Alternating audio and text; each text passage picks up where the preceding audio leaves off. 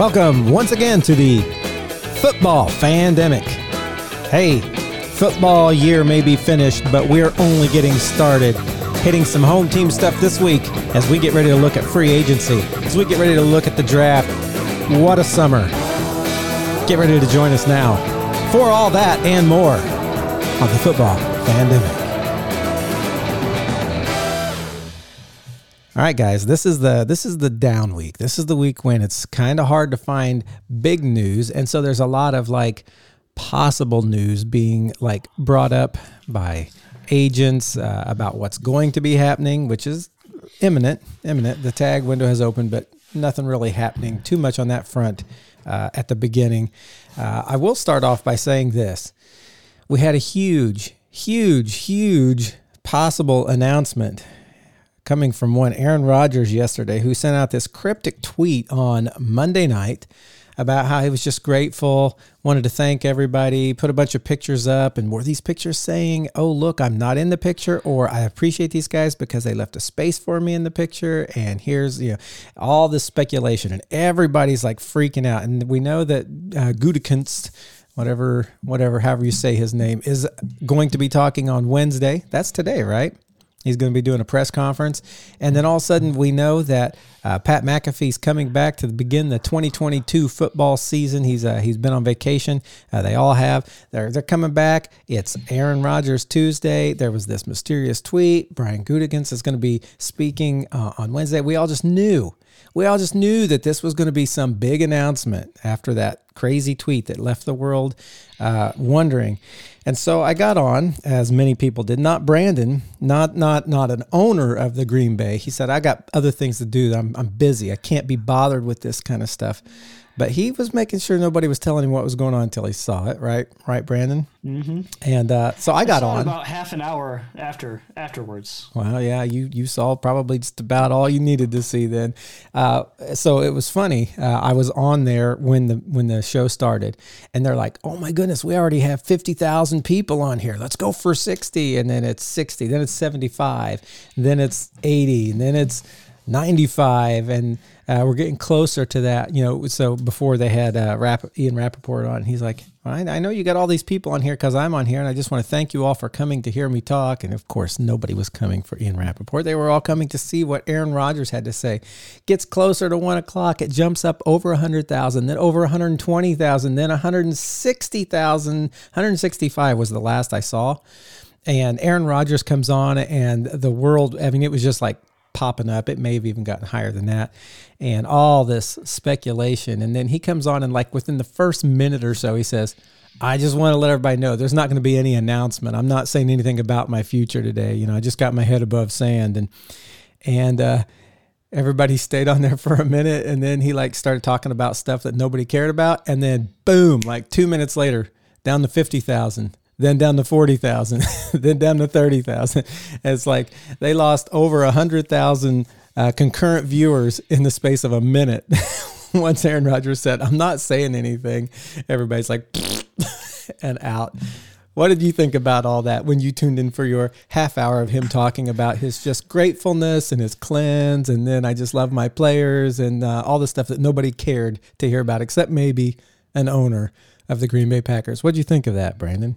Well, I'm glad he's taking care of his mentality first. We all know that's kind of uh, a, a, side effect uh, when we look at these people in our society that make money. So this was a, a mental cleanse, seven figures plus. Right. This was a mental cleanse, a uh, spiritual th- cleanse. Uh, it, it, was a bit mental. Uh, I I looked up a little bit of it. it's also a very like diet heavy, and you'll be blowing out of both ends. Nice. So I, I don't think I would enjoy it personally. but if if that's what Aaron needs to do, that's what Aaron's got to do. Yeah. well, uh, yeah, we're glad he's taking care of himself. I don't think he made himself any big fans with the the the cryptic tweet, which was just his gratitude. But he had to know. He had to know what was going to happen when he did that, and then to come on and have nothing for all these people.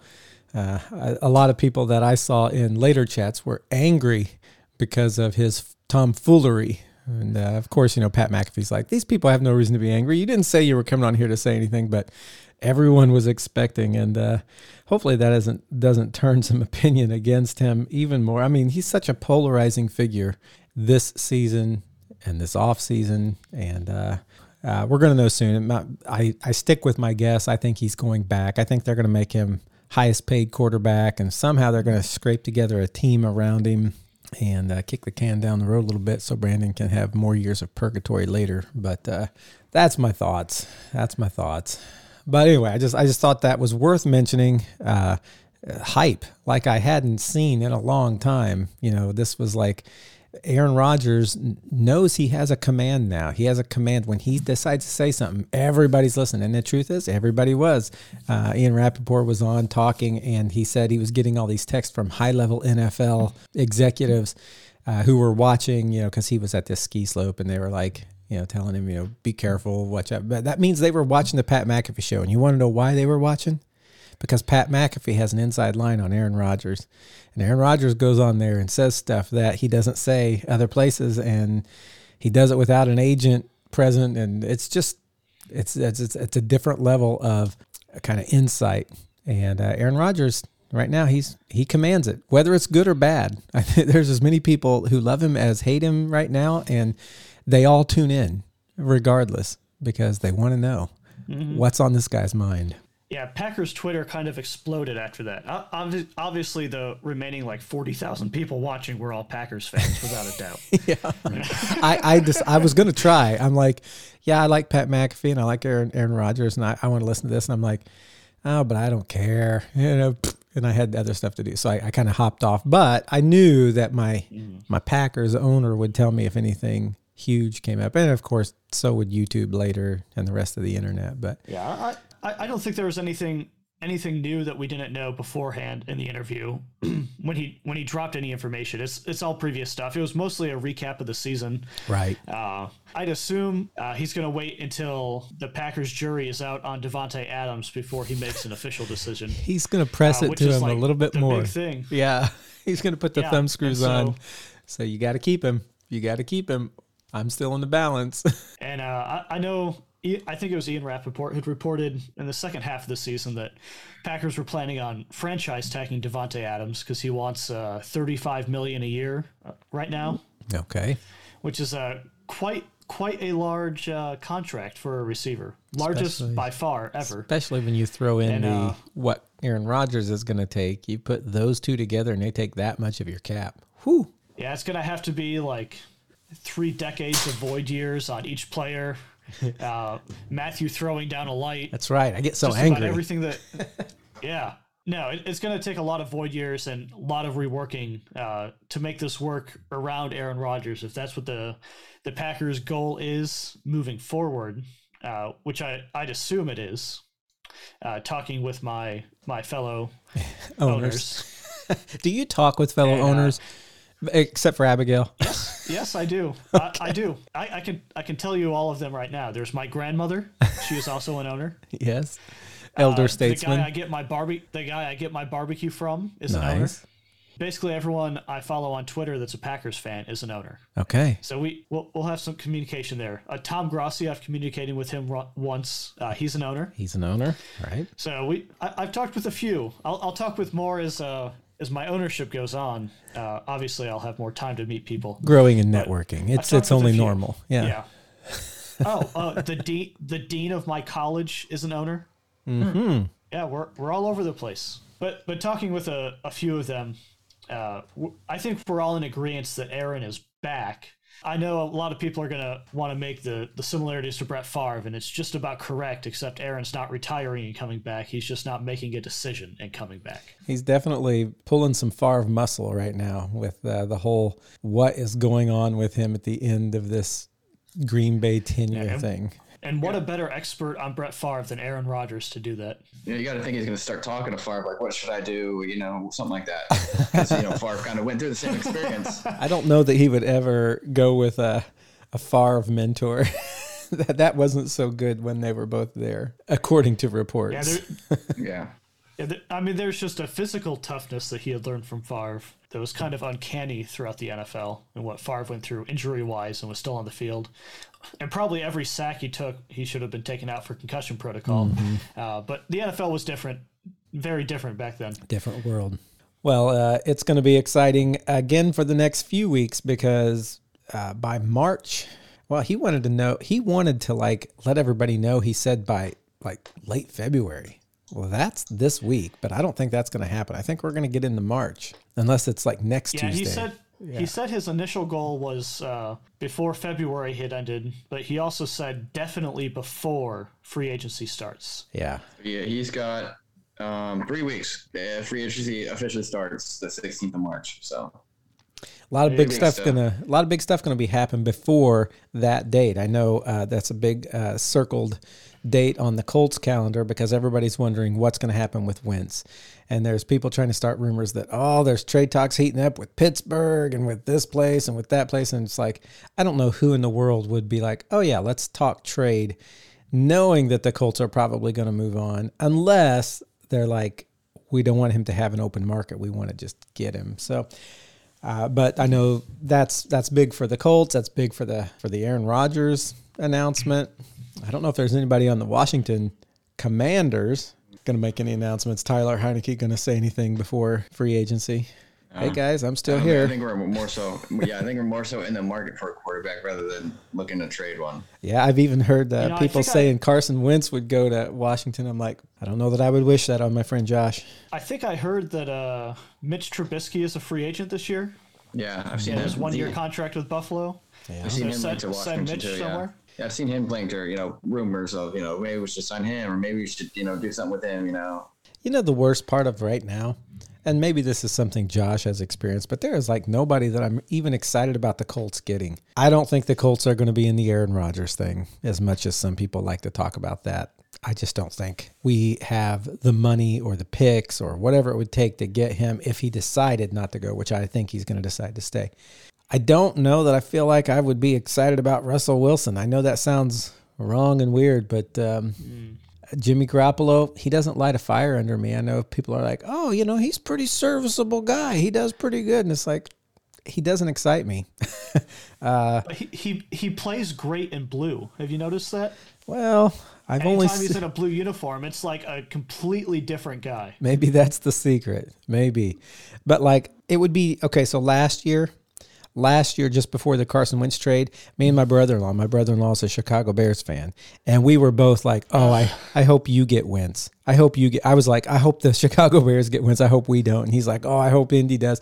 And then when Indy like traded for Wentz, he like sent this big laughing tweet, and I'm like, "Oh, dang it!" But then like somewhere in the middle, somewhere in the middle of uh, him kind of coming over here and then getting into the season. I started to say, okay, hey, maybe maybe everybody was wrong, and Carson Wentz is going to come back, and this is going to be great, and you know he looks like he's coming back to form, and you know we were winning a bunch of games after those first few losses where there were some really close ones. None of our losses were blowouts. All of our losses were like really close, and our wins were often blowouts. I mean, when we won, we won big, and when we lost, we lost by like a field goal several times and like by one score once. It was a, it was like one of those where okay, a few things go a little differently, and this could be a very different season. Carson Wentz might be, and then as we come to the end and we hit those last two games, and then all of the media probably influencing me, I find myself back to uh Carson Wentz, if we go with him again, is it just going to be wasting another year? So I wasn't excited when he came, and that's how I feel about all of the possibles out there. Everybody's like, "Oh, get Jimmy Garoppolo. Oh, get Russell Wilson. Oh, get uh, Deshaun Watson." I'm like, "Yeah, like that's even going to be a possibility in division." And do I even want that guy? That guy's got so much trouble. I don't know when he'll play again, and I don't respect him much if he does, uh, even if he is a good football player. And um, Gardner Minshew, I heard uh, what's his face, um, Brandon Perna talking about, or somebody, somebody talking about like, oh, they need to get, they need to get Gardner Minshew, and I'm like, none of these guys excite me. Somebody was like, oh, Kirk Cousins, Kirk Cousins. I'm like, I don't want to have to pay forty three million dollars to Kirk Cousins for just Kirk Cousins type play. It's hard. Wh- Why can't we all just have a, a Peyton Manning or an Andrew Luck starting off in their career, sitting in our franchise, just making us full of hope and excitement? It doesn't happen often. I just want you to relish where you're at, Brandon Colmark. Still with a franchise, at least in in in name and in thought. Right now, you're still with a franchise quarterback that you feel really good about because it doesn't always last. And when you get rid of him, you may you may have the crazy strange three-peat of Jordan Love being the next Brett Favre, Aaron Rodgers handoff, but I just doubt it.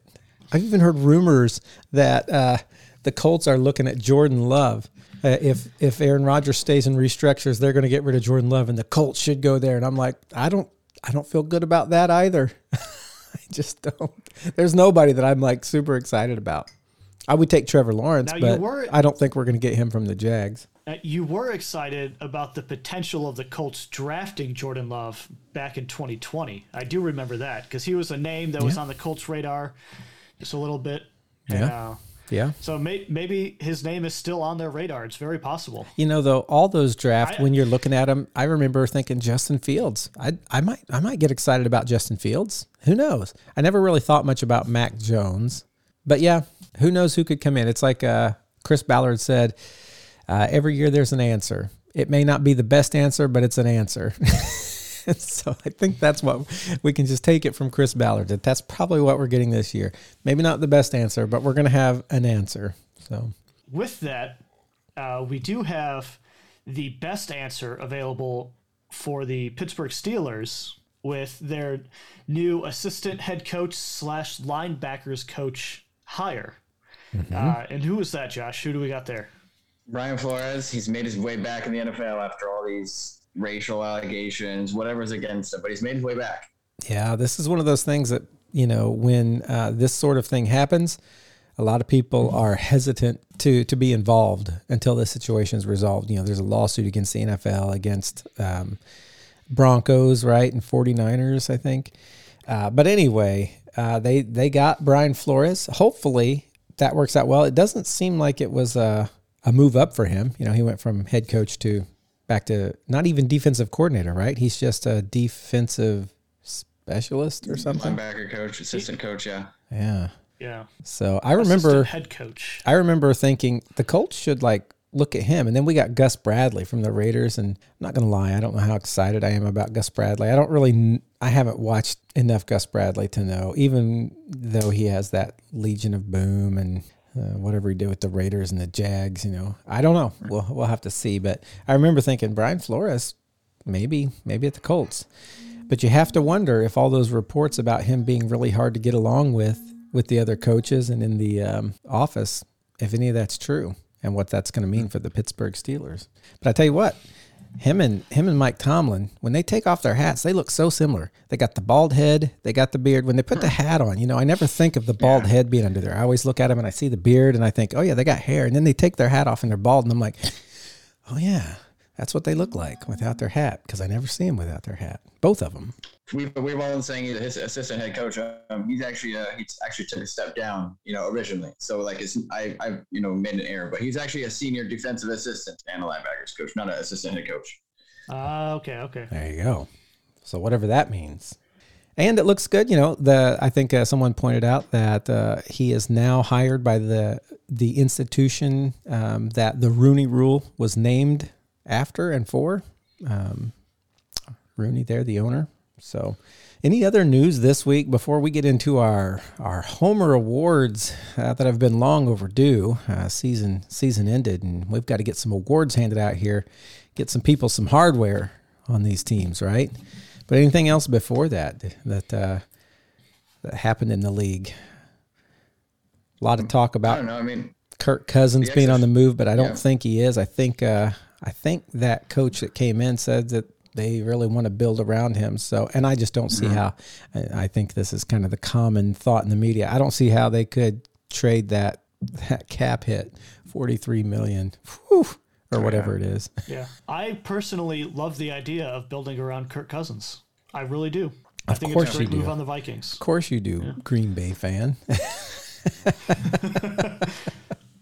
well, uh, I think we're gonna we're gonna have a lot more news coming up here in uh, the next couple weeks, uh, three weeks for sure. Once free agency hits, that's when you know free agency. I'm just gonna throw this out to all of our listeners. Free agency in the NFL was what really got me hooked on Twitter. way back in the day because I remember realizing for the first time, oh man, I can have this news immediately. Like you can get on, you know, ESPN or whatever, and they're doing that rotational news that's just the same for like 24 hours of this the three same stories and you're just like so bored out of your skull. And and then you're like oh wait there's like websites like uh bleacher report you know team stream i think is what it used to be called. They get stuff faster. And then i'm like oh my goodness twitter that's even faster. That's like almost mm-hmm. instantaneous and you can know the big trades that are coming and so uh, that's when i started really getting into twitter way back it's been years and years ago and uh, I, I, do like free agency time on twitter it's always fun watching the speculation but also watching for those blue check marks saying this is happening. Ian Rapoport, um, Adam Schefter, Schefter. Know, the Schefter. big the big names, and then you there's a there's a lot more names coming up now that are kind of getting those inside scoops that you watch for. But yeah, that's coming up. Till then, we have some hardware to hand out today. I'm going to hand it over to Brandon today to run us through something that we're going to call our home team awards analytics looking ahead. I don't know. Explain it to us, Brandon. Well, this is basically just a thought I had had to give recognition to certain players on our team that maybe aren't the blue chip players that we all know and love. Oh my goodness! Uh, I only so, pick the blue chip players for my team. Me too. Oh. I better get back to that roster even if it's only the blue chip name players, maybe you can impart some wisdom on them for our listeners and why you gave this specific player that award. Okay. Uh, we have multiple awards going out, and we're going to go one by one, team by team. Uh, I'll start with the Packers at all times, and I'll kind of explain what this award means, and then give the player for the Packers that award and kind of explain why I gave it to him. And then we'll go down to our Washington Commanders and finishing up, finishing up with our baby horses. Hey, by the way, I just wanted to throw out there this little uh, accolade to Josh. Uh, somebody was like tweeting about, oh, this quarterback could be in any one of these teams, and both Washington and Colts were in there, and uh, they mm-hmm. do the hashtag with the the kind of saying for the team, and you know the Colts have always been for the yeah. shoe, for the shoe. Yeah. Uh, but I saw take command, and I'm like, I like that. Take command. That's a strong one. Yeah. Uh, the other ones were like fins up and you know, I can't even yeah, remember dolphins. what they Yeah, I can't yeah. remember what they all were, but I'm like, take command. That's not bad for a hashtag. Yeah. I like that. Probably the best thing we got of the name. That's right. so let's go ahead and jump in and jump into our words. We'll take command with them. Take command which is also going to be the title of this podcast episode. Hashtag take command. Take command. I like it. That's going to be done. All right. So, our first award that we have that we're handing out is the Dark Horse Award. And this award is basically a player that came into the season with medium level expectations and really exceeded and propelled some aspect of this team to an area that you didn't think it would be propelled to for me, I put Rashan Gary on this award, and this can kind of be a bit controversial in uh, Packers land, but I give it to Rashan Gary because last season we only saw him a little bit when Preston Smith was not performing well. It's all about the Smith brothers. And he came in and he did exceptionally well for the chunk of the season he was in. So I knew what he was capable of. And he comes in this season and they were rotating between Rashan Gary and Preston Smith up until Za'Darius Smith uh, got back surgery and was basically out the season until this first playoff game. Rashan Gary put up, according to PFF, he was the number five uh, linebacker in the NFL. Number five. I mean, that's just, I had expectations for him. It really wasn't a top 10 linebacker, but cracking top five, great position for Rashan Gary to be in moving forward. yeah. This Green Bay team. It's a good dark horse, one that I don't hear a lot about. What about our Washington Commanders dark horse?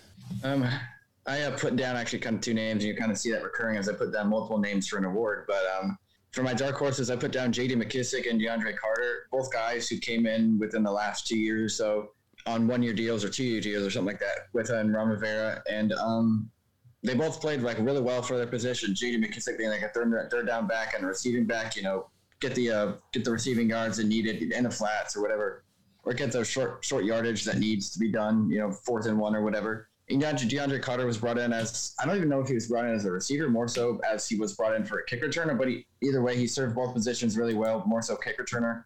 I think he had a kick return touchdown, but a lot of these guys are going to see down this list are more so guys that Ron Rivera brought in under minimum contracts, guys who like the top, not the top names, you know, and they like exceed expectations. That's what Ron Rivera really does well, and these are two guys that have done it the best of the last few years.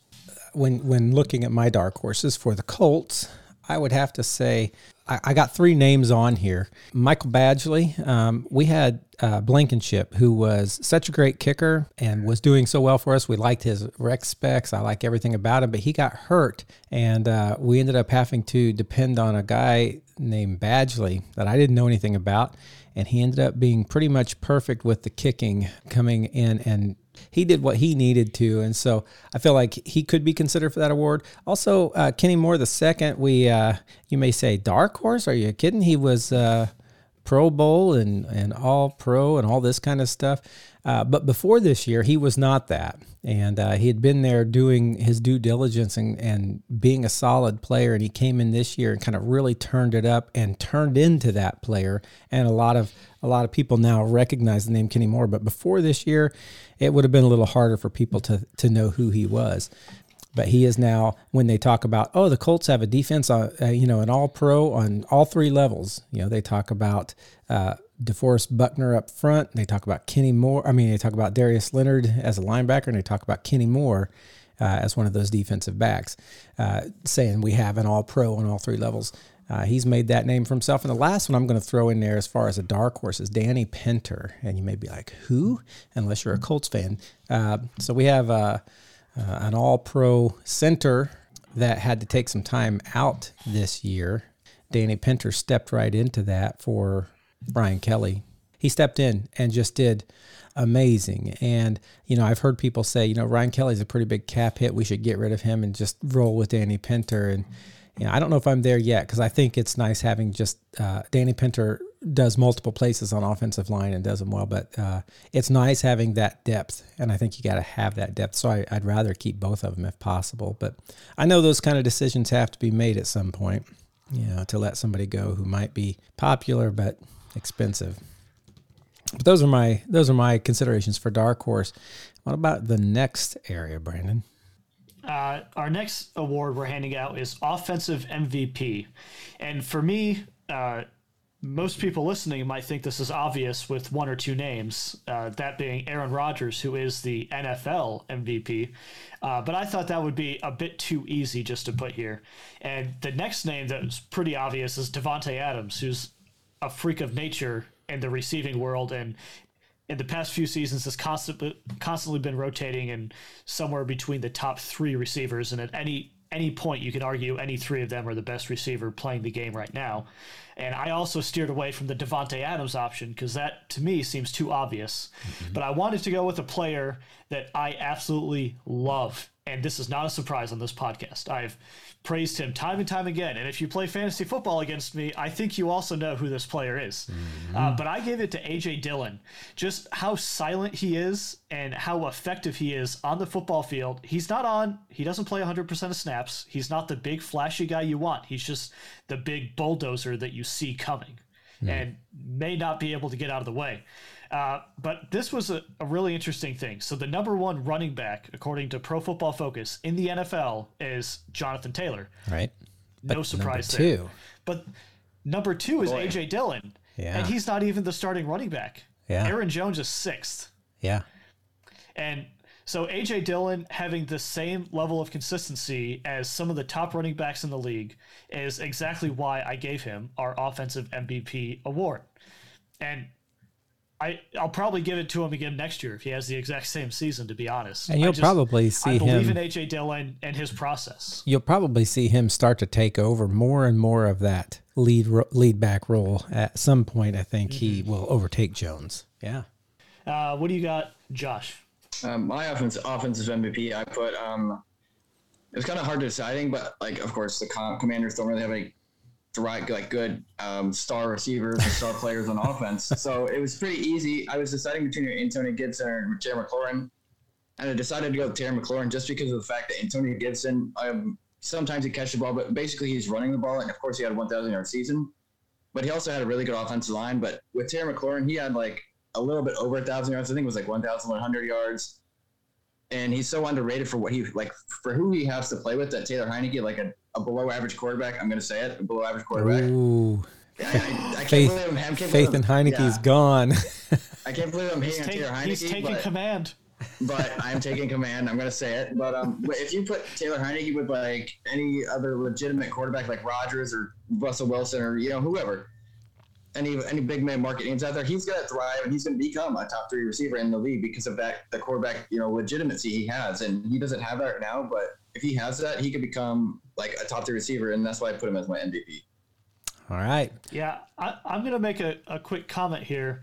I've always been a big fan of Terry McLaurin, mm-hmm. but I feel like he's in that same realm as Allen Robinson, who is also silently an amazing receiver, mm-hmm. but has never been paired with a superstar quarterback. And uh, yeah, I, I, a lot of respect for the, those guys that keep their head down and they work really hard. It's hard to make it work. They'll because- produce results. Yeah. yeah, It's hard to make it work. And I've seen the Larry Fitz, like the only person I've seen do do it like constantly over the period of time is Larry Fitzgerald.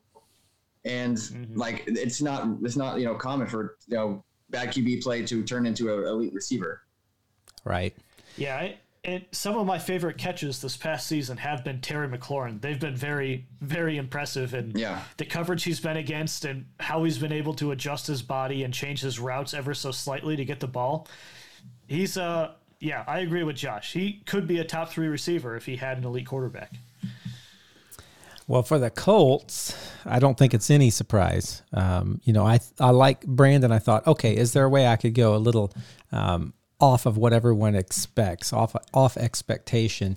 Uh, but I can't. It's Jonathan Taylor. It's our running back that all year was maybe considered possibly an MVP player. And you know, I looked at okay, is his success because of someone like say Quenton Nelson? But Quenton Nelson was hurt and out several games, and he still produced with whoever they put in that line, and he was still dealing with uh, what's his name, Eric Fisher, who I don't think is a great left tackle. I really wish we didn't have him, but uh, we don't have a better option right now at left tackle. Uh, Jonathan Taylor, uh, because he just did what he had to, and he never like pressed for more. Um, he was he was whatever the team needed. If the team needed to throw it, he was fine. If the team needed to run it, he was fine. Uh, maybe it would behoove him a little bit more to like be aggressively for the run. I don't know. Uh, here toward the end of the year, Carson Wentz checked out of a lot of called runs uh, to do passes, but Jonathan Taylor was the guy. All right, moving on to our defensive MVP awards. Now, for the Green Bay Packers, I think we could go a lot of ways with this based on how the Packers defense performed this past season. Very surprising, in my opinion, with how with how consistent their play was. Now, some people might be thinking, oh, an Adrian Amos, or maybe a Kenny Clark, or Rashan Gary if he gets the dark horse and this award, or Preston Smith. Uh, I'm actually going to go with Rasul Douglas. And this is this might not be the most popular opinion, but I feel like I have good reasoning for it. PFF ranks him as the 16th best corner in the NFL. Without Rasul Douglas, Rasul Douglas single-handedly put away three games for the Packers as a single defensive player. So without Rasul Douglas, the Packers finished the season 10 and 7. And I think everyone remembers the interception heard around the world that happened in Arizona. On the last play of the game, Kyler Murray throws a throws a pass out to AJ Green. AJ Green retires mid route. Rasul, Rasul Douglas picks it off to finish the game. There was a couple other games in there uh, where he had pick sixes to put points on the board and finish the game off for the Packers. So for me, that's why I gave him the defensive MVP because he did something as a defensive player that you never see around the NFL. He was putting away games for a franchise. Mm-hmm. And that is a really good quality that is the reason I put him here in this position to win the Packers defensive MVP award for 2021. Good call. What about you, Josh? What's going on with those commanders defensively? Kind of the same thing with the offense. It was like there's an obvious answer because of how you know high the expectations was the defense and how low the defense actually played. But I think the obvious answer is Jonathan Allen. Um, I don't know if he got. I'm pretty sure he got All Pro, but if he didn't, he deserved it. I mean, he did get the Pro Bowl. I know he got gotten to the Pro Bowl, but um, for how he played for a defensive defensive tackle to you know get to excel in pass rush rather than run run stopping defense, he's almost up there with um, with Aaron Donald as a top three, top five defensive tackle, and nobody gives him the recognition he deserves because of every single for every first round pick we have on defense on that defensive line with uh, Daron Payne, Chase Young, Montez Sweat, and Jonathan Allen. We all have we have all these stars, but they'd focus on them as a group rather than as singularly. And Jonathan Allen's the guy they need to focus on singularly. Mine's uh, no surprise either uh, for the Colts. Darius Leonard, everyone knew he was um, all pro in his first year, and uh, for the what now three of the four years he's been a Pro Bowl, and I can't remember the stats, but they know he's good. They're planning for him, and yet he still uh, takes the ball away almost more than anyone else in the in the NFL, and uh, just is all over the field. He fires up the the rest of the offense. I, I consider DeForest Buckner. I think DeForest Buckner is hugely needed. Uh, but right now, DeForest Buckner, he's getting a lot of double teams. He's not getting to put up like the same kind of numbers until we get some edge rushers, until we get somebody who can like uh, make the edge a little scarier all the time. Uh, he's not really going to shine the same way. Darius Leonard is the one for us.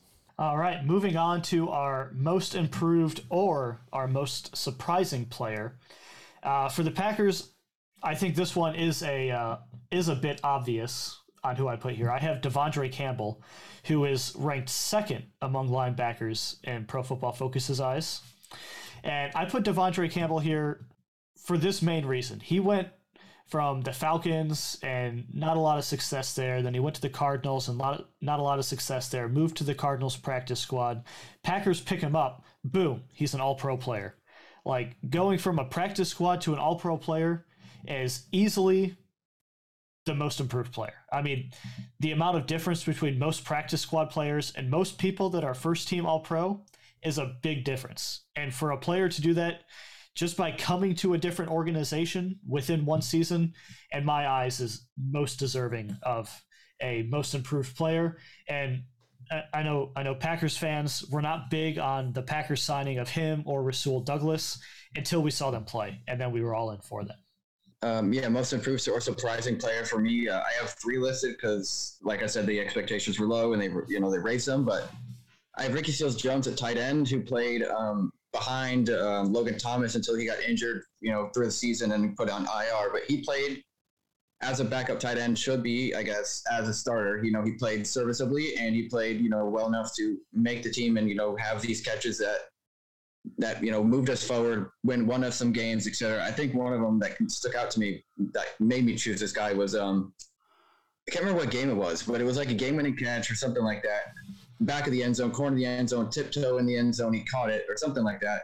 And it won us the game or it was the game winner or something, time running out. I can't remember what it was, but that kind of what that's kind of what stuck out to me about this guy. He, he makes these catches. He's reliable and he's a backup tight end. So he's, you know, we have a one-two tandem with Logan Thomas and him, and he, and I'll talk about him a little bit later. But um, DeAndre Carter, another guy who um, I said was low, low expectations, raised the bar on them um, with kick returning, and then you know kind of like the Devin Hester thing, but he kind of raised them because he's also serviceable at wide receiver. And then probably the most one I was more impressed with was Landon Collins, who we, everybody at the beginning of the year, first four or five games, was like, we need to cut this guy, you know, cut him of his contract. I don't care about the cap space we have with him, et cetera, et cetera. And then we search, um, switch him to sub linebacker, where he's like, where Landon Collins is like, oh, I don't want to play there if I'm not a safety. I don't want to play, et cetera. But he thrived in this role, and he's starting to embrace it himself. And everybody's like, all right, we need to reset, we need to keep this guy, you know, lower his contract, you know, do what he need to keep him, et cetera, et cetera, because of how he played some sub linebacker. Well, looking at the Colts, most improved surprising. So when you, I think those are two different ones for me. Most improved, uh, I think Michael Pittman uh, definitely made a step up from his from last year to this year. Uh, really kind of came into that I'm the number one wide receiver. The problem is there's no other wide receivers really after him that did much of anything. Uh, as much as some of those guys can make a catch here and there, they just didn't do a lot. Uh, but Michael Pittman, uh, tough runner, um, gets it and and still continues to go through some really hard tackles. But I wouldn't call him the most surprising player because I think everybody expected him to be our number one wide receiver this year. Uh, expected that jump that that occurred. Uh, I would say probably Rock Ya-Sin uh, on the corner uh, when he was playing, really good. Problem is he was hurt, and uh, I don't. So I don't think I'd put him there. I think probably the most surprising for me was Kwity Paye. um, rookie. Uh, and he started to make a little bit of a name for himself even in this rookie year uh, as a pass rusher, getting in and putting pressure. He's got to do better. Uh, the Colts need edge rushers like crazy. He could develop into a really good one. So you're going to see his name again later in this list, but uh, probably for most improved, I would go Michael Pittman. For most surprising, Kwity Paye moving on to our most disappointing player. And I know if you look at you look at the season stats for a handful of Packers players, you could argue for a number of people, but there's also a backstory to it. And I don't want to include someone in here that was injured for most of the season. So like a, a Robert Tonyan, like he was he got injured in week three and didn't see the field again. So it's not fair to put him in mm-hmm. when we didn't really get a full evaluation of him. Uh, some people on the Packers Twitter put MVS in this category. MVS was another guy that was injured most of the season, but also had zero dropped catches. And when he was on the field, Packers only lost one game, which was Week One against the Saints, which mm-hmm. was a blowout of, upon blowout. So Every part of the team, yeah. what the yeah, and so, uh, but when MVS was on the field this past season, the Packers scored 35 plus points in those games, mm-hmm. and so this Packers team, even if you don't want to admit it, is better with MVS on the field yeah. because he's quick and he draws attention and he kind of figured out how to catch a football, and that's dangerous. but uh, yeah, and so for those reasons, I'm not going to list those players, but I am going to list a player that started because of an injury. Uh, and he's he's a younger guy. I understand this, uh, but when the time calls, you need to step up to the plate. And I'm going to put Royce Newman here, who alternated between our two guard positions this season and whatever Tetris pattern Adam Stenavich put put our offensive line in. Mm-hmm. Uh, but he was ranked number 62 in PFF out of 80. And so he's right there at the bottom. He is a perfect backup. And I think that's where he should be while he's still a young player. Uh, I was just disappointed that he would be missing blocks and missing reads. There was still quite a bit of developmental stuff that he needed to do. Uh, but he's young, and I still think that he can do those things. He just needs a bit more time to really solidify how to do that. Josh, you've got a you've got a bevy of players that are your most disappointing. yeah, walk yeah. us through. Is this the rest um, of the team? the, the rest, of the team. This is the rest of the team. but for mine, um, Jamin Davis, our first round draft pick. I mean, you come in and you, you as a first round pick, you know, you're like, all right, it may take some time to develop, but you know, he didn't like he wasn't as expected. I mean, you know, especially with the people who were drafted after him and um, Nick Bolton. I can't remember what round he was drafted. I think a third or fourth or something by the Chiefs. He played better than Jamin Davis, and especially um, the Joker. I can't remember his name, like Jeremiah Owusu Kamara, something like that. Yeah. But by the by the Browns in the second round or whatever. He's playing a very high level for a rookie, and just to see those guys compared to Jamin Davis, it's just kind of like why did we draft him? And then I remember um, Ron Rivera drafted him over the over JOK because um, Jamin Jamin Davis had a military background, so he kind of you know understood these things, understood you know this needs to be done, etc. He understood rules basically. He understood you know authority basically, and this is kind of sad to see. That's why we drafted him, or one of the reasons we drafted him, rather than you know play playing factor being the major part of it. But I'm hoping he develops. I mean, like like uh, Brandon said, this guy's only a rookie. You know, he can develop. You know, if we put him in the right position. Next guys up are uh, Dustin Hopkins and Chris Blewitt. You know, both kickers that we had a long line of you know bad kickers. We finally found a guy. it seems like, but these two guys. I mean, Chris Blue, like he didn't have an arch to his kick. It's just a straight. I don't know what you call it, but a straight straight line of a kick. And sometimes they fell short. Sometimes they were blocked. And Dustin Hopkins, he just you can never tell if he was reliable or not. He was always missing, but he seems to be finding a good place in, in, in the Chargers. So I mean, I'm happy for him, I guess. Chase Young, I mean, he only played seven, eight games, but um, like like I can't really put an injury guy in here, but for what he had, I guess for like the role he had last year, like you know, defensive rookie of the year, you know, expect so much of him. He only had, one and a half sacks over like eight, nine games or whatever. That's just I guess he played a half a season, I know, but that's kind of disappointing for you know one and a half sacks over a star player. You know, your future at defensive end, you only one and a half sacks, and then obviously this the most player, disappointing player, this player, most disappointing player every year every year out, you know, since 1999 or whatever, it's, it's Dan Snyder. No explanation, no explanation needed. Not even a player. Yeah, he's had like zero yards and zero yards. He's just no good. zero receptions. Yep, he's just. I don't even know why he's still. He's like 45 or something. He's still on the team. Why is he still there? oh man. Oh, well, aside from your Dan Snyder pick, I think my favorite on that list is Blewitt just because of the name. You blew it, blew it. For the Colts, uh, I think it would be very easy, most disappointing player for everyone to jump Carson Wentz. And truthfully, I I'm partially there, uh, and it wasn't because his stats. You look at his stats; his stats were fine; they were very respectable, but uh, through this season, he was never the quarterback who could pick the team up and, and carry them when needed. Uh, he could do okay if the team was doing okay, but he could also have some epic meltdowns. He would hold the ball too long. He would do weird little left-handed shovel passes that got intercepted. It just he didn't show up in the games he needed to uh, late in the season. So uh, Carson Wentz could very much be there, but I think I would. I'm, I'm going to go ahead and give this award to Eric Fisher. Uh, Eric Fisher came over, and he was a, a veteran presence. Everybody's like, "Hey, Eric Fisher's free. You might get him, but he hasn't been good. Uh, I I think he's he's been very pedestrian, and uh, uh, he got beat a lot. And so some of that Carson Wentz pressure was because of Eric Fisher, uh, among others. But um, Eric Fisher would be the one I would hope. I don't know which one of these I hope would not come back next year more. Uh, we'll see. But that's it uh, for me. Eric Fisher, even over Carson Wentz. You know, I was hoping Carson Wentz was going to be the answer, so we can say he came and Wentz. We still uh, might, but I, we, Wait, we might. It, it is it is still out there. It's still out you know, there. we could say. I mean, if he if he succeeds, like if he stays and he succeeds next year, we could always say. I mean, it's kind of a playoff. What one word gone, but we could say he he came, he wins and conquered. we could say that. I don't know that we will because we, I think could, he might be yeah. gone. we, yeah. we, could keep with the he came and he went if he stays and does good, but apply it to the Eagles. Yep. So at this point, at this point, I as a Colts fan don't feel like I can make fun of the Eagles at all because right now all I see on the internet is how the Colts were fleeced by the Eagles. Laugh, laugh, hmm. laugh out loud. Uh, yeah.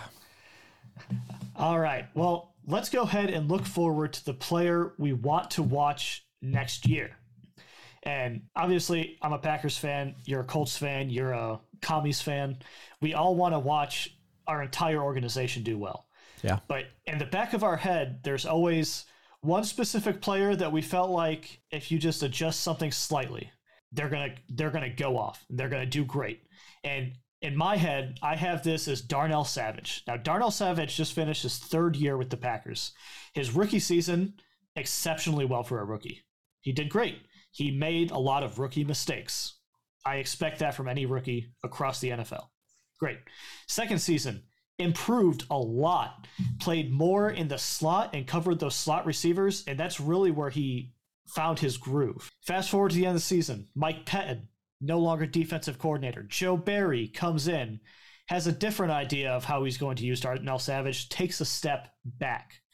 Now, I know Joe Barry is going to be looking at this, Matt LaFleur is going to be looking at this, and all the Packers owners are going to be looking at this. And we want Darnell Savage to come down a bit more and maybe work a little bit in that slot and for the Packers to draft some fast dude that you can throw back with Adrian Amos. And so you're not exactly using uh, Darnell Savage with what his roster says he is as a safety. You use him more of a as a safety corner hybrid because he can like do both. Collins. Yeah, mm-hmm. and I think he's gonna just thrive in that position. And so I put him as a guy I'm looking forward to watch next year for if that happens. And if it doesn't happen, you'll see me take to Packers Twitter and uh, we'll we'll try to settle some beef there. Use your voice. But that's that's, right. who, that, that's that's who I've got. What about you, Josh? Um, for me, I put Terry, just simple, you know, straight out. Terry McLaurin with a better quarterback. Like I oh. said, with my MVP. So you, know, you really quarterback. You really yeah. are off of the Heinicke train. You're you're you're expecting him to be gone. I'm not. I'm not expecting him to be gone. I'm expecting him to take that backup role, or because this, this uh, quarterback draft is so thin, like all these quarterback and the quarterback trades, like Rodgers and Wilson and Watson, they are expecting so much. I can expect us riding with Heinicke for another year, and then you know waiting for you know maybe the next year's draft where it's you know you know thicker or, and better with quarterbacks.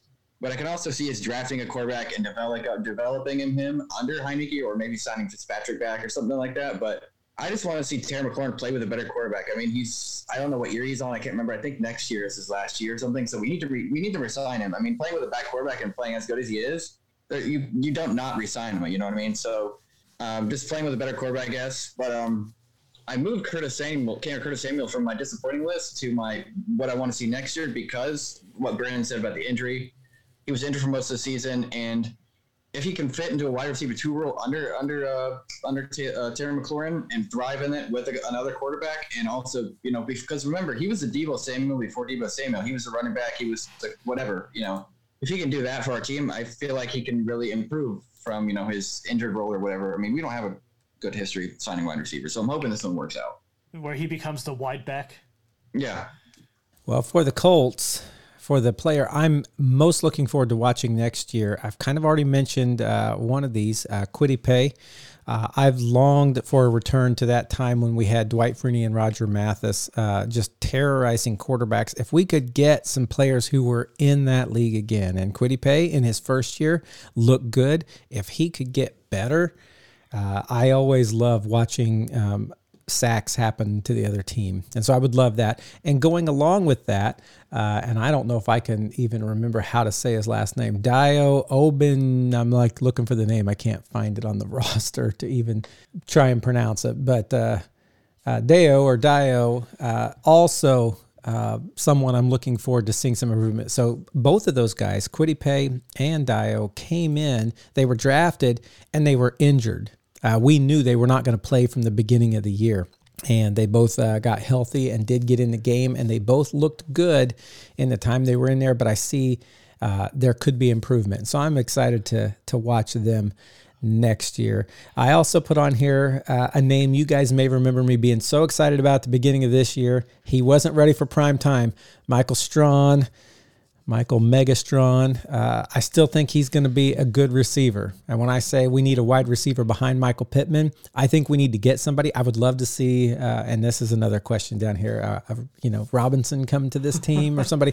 But I would love to see Michael Strachan uh, kind of step up and make himself known to. Uh, he just had learning he had to do. He he wasn't yet ready for NFL speed. With all of his physical uh, ability, he needed to learn how to run the routes a little bit and how to how to get the speed of the game. But I'm looking forward to seeing him next year. So those are my three. Yeah, I remember when uh, Matthew drafted Michael Strachan in our fantasy league. That was to. like Matthew's dark horse that yeah. was going to demolish everyone. You have to and you have to take that kind of bet. very long, but yeah, you, you, have to roll the dice sometimes. And, Remember uh, the name though. Sometimes it, it yeah, sometimes it works out well and sometimes it does not. But on this podcast, we will not forget Michael Strachan. Michael Strawn. He will be in our in our heads for a long time. Maybe I'll draft him if I'm like the slot above Matthew, Ooh, just before Matthew gets him. That'd be a, that'd be a real Josh move, wouldn't it? yeah, I did that last year with Jonathan Taylor, and look how that turned out for me. oh man. Yeah.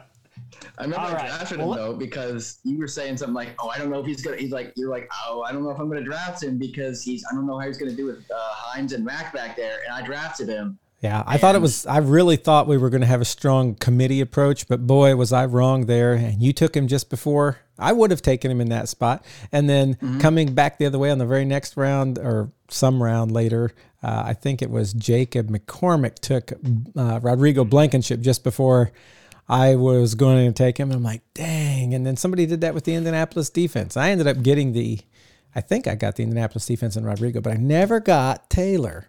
Why not, Josh? Why would you not drop the possible MVP, best rusher? Anyway. All right. Well, let's move on to some players that uh, need to be cut from our team uh, for multiple different reasons. And sometimes it's hard to admit that this player needs to be gone because they've had so many good memories with your organization and you just want them to be there forever because you feel like they never change and they play the same all the time. And Matthew knows exactly what I'm talking about. He's gone through this heartbreak so many times and pains me to say this. It really does because my whole life watching Green Bay Packers football, this has been the guy in this position. It has not changed.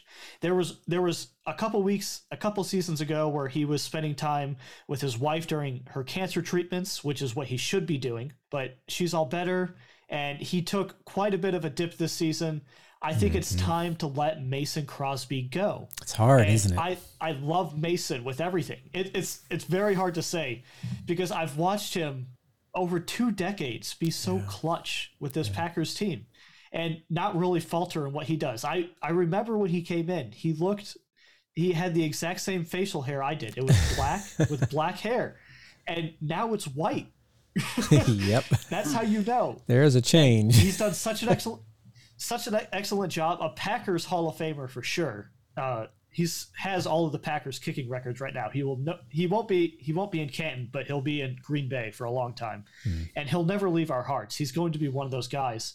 But the Packers need to get rid of him before I start getting bad memories. Yeah, because I we are going to remember what they most recently did. You always do, which was pretty bad this last and year.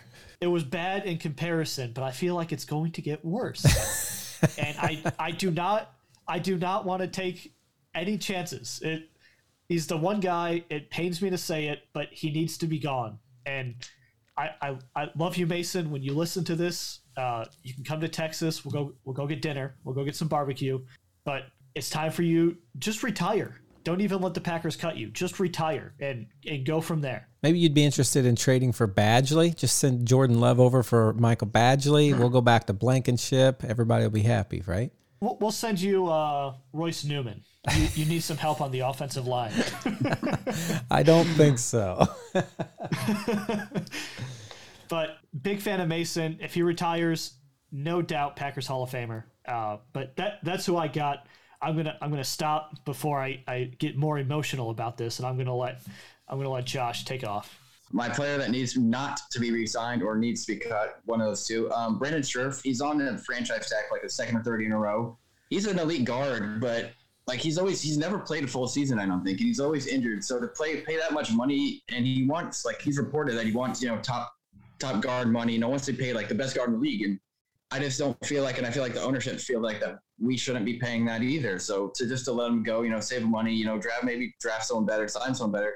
I feel like that's the right move. And then Troy Apke, um, he's a serviceable special special teamer, but I feel like you can put anybody at special teams and develop them to be really good at that role. Whereas Apke, he's just really bad on really bad on defense. Takes bad angles. He has speed, and but he's just bad in coverage. He's only good at special teams, so he needs to go. I know he's not a free agent, but we need to cut him and then a few role slash backup players that I really don't pay attention much to that need to, I guess, free up cap, free up more cap space than we have, I guess. Yeah, we'll all have some of those role players that we let go, and we're like, oh, okay.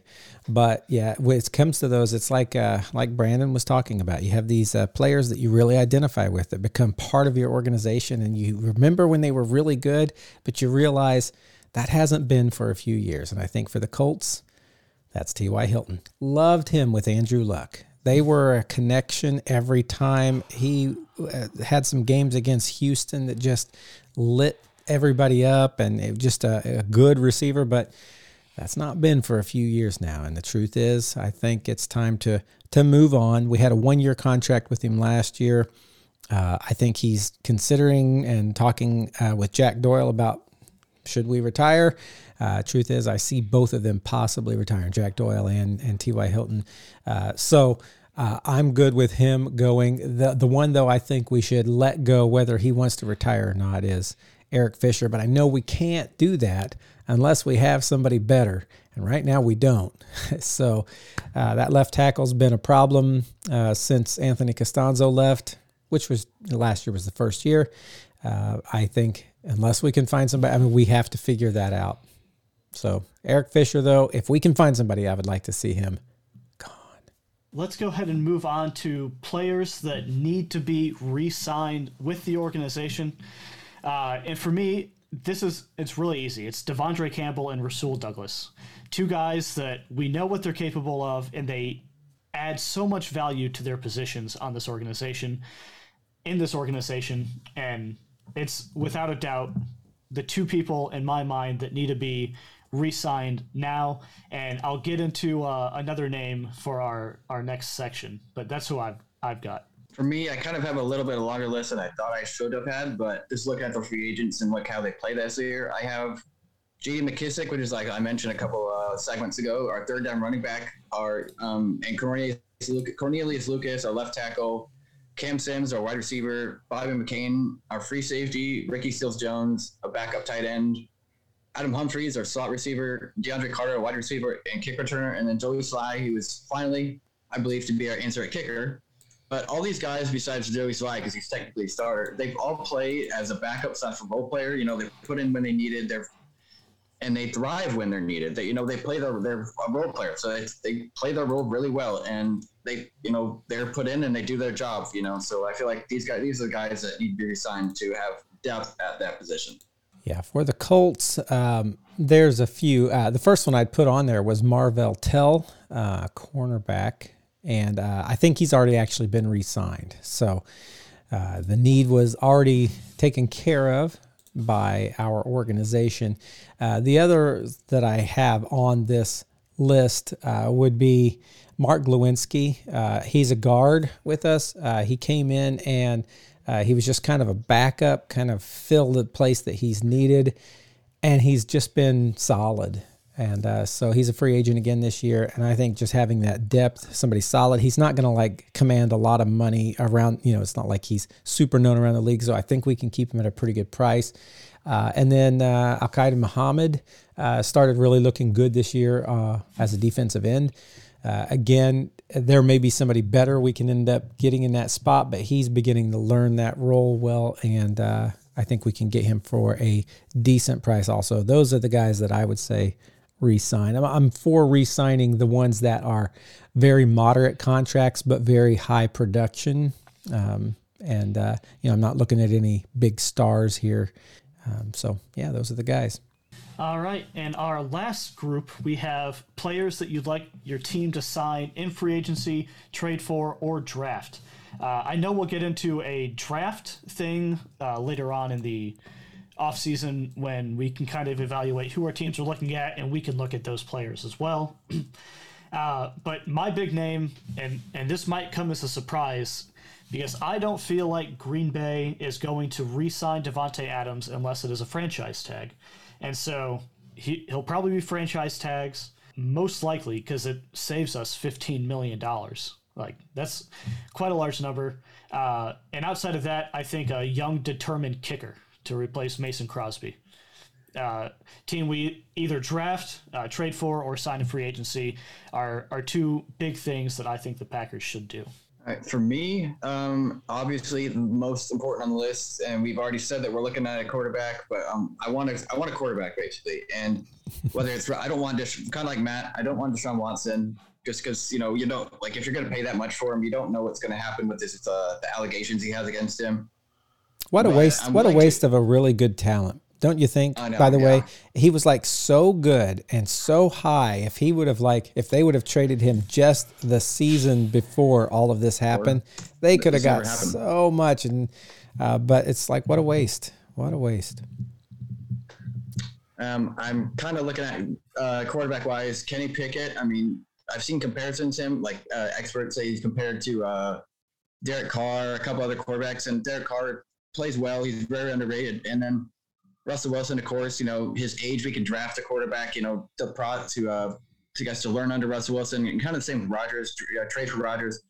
And right now, with a fellow Packer owner, I'm going to propose a trade right now. We trade for we can give us Rodgers, and we'll give you Camaron Cheeseman and a first round pick. Just one. Uh, And, oh, Camaron Cheeseman though. Camaron Cheeseman. That's all you need. There. How about Camaron Cheeseman? We'll send you Rodgers and our cheese curds and every first round pick until you're no longer the commanders. Oh, I don't know. I don't know how long that's gonna be. That's a hard bargain there, Brandon. All right. Um, I'm gonna. How about Rodgers and cheese curds for Cheese Man and every first round pick until Rodgers retires. So we get like Three or two four. first round picks. I'd say two to four. Yeah. How about we'll give you Peyton Manning's statue from the Indianapolis Colts Stadium. hey, Uh-huh. You can't do that. for Cheeseman. For Cheeseman. you cannot do that. We'll just pick him up on the way down. Pick him up on the way down. D- Uh, does Peyton Manning get to play, or is he That's just just the statue. It's just Oh. the statue. You got to put him outside your facility and let people think that he's there. I'm gonna actually have to decline that one. if he can't play, we don't have an answer at quarterback. Then that's that's out of the deal. But um, he might be a better option. Put a statue in. Maybe because hard, hard to sack. Hard, hard, hard, to tackle. Just yeah, do a direct snap. Just put him in the backfield, and it's like he's right there behind the center. But instead, do a direct snap to Antonio Gibson, and he just runs.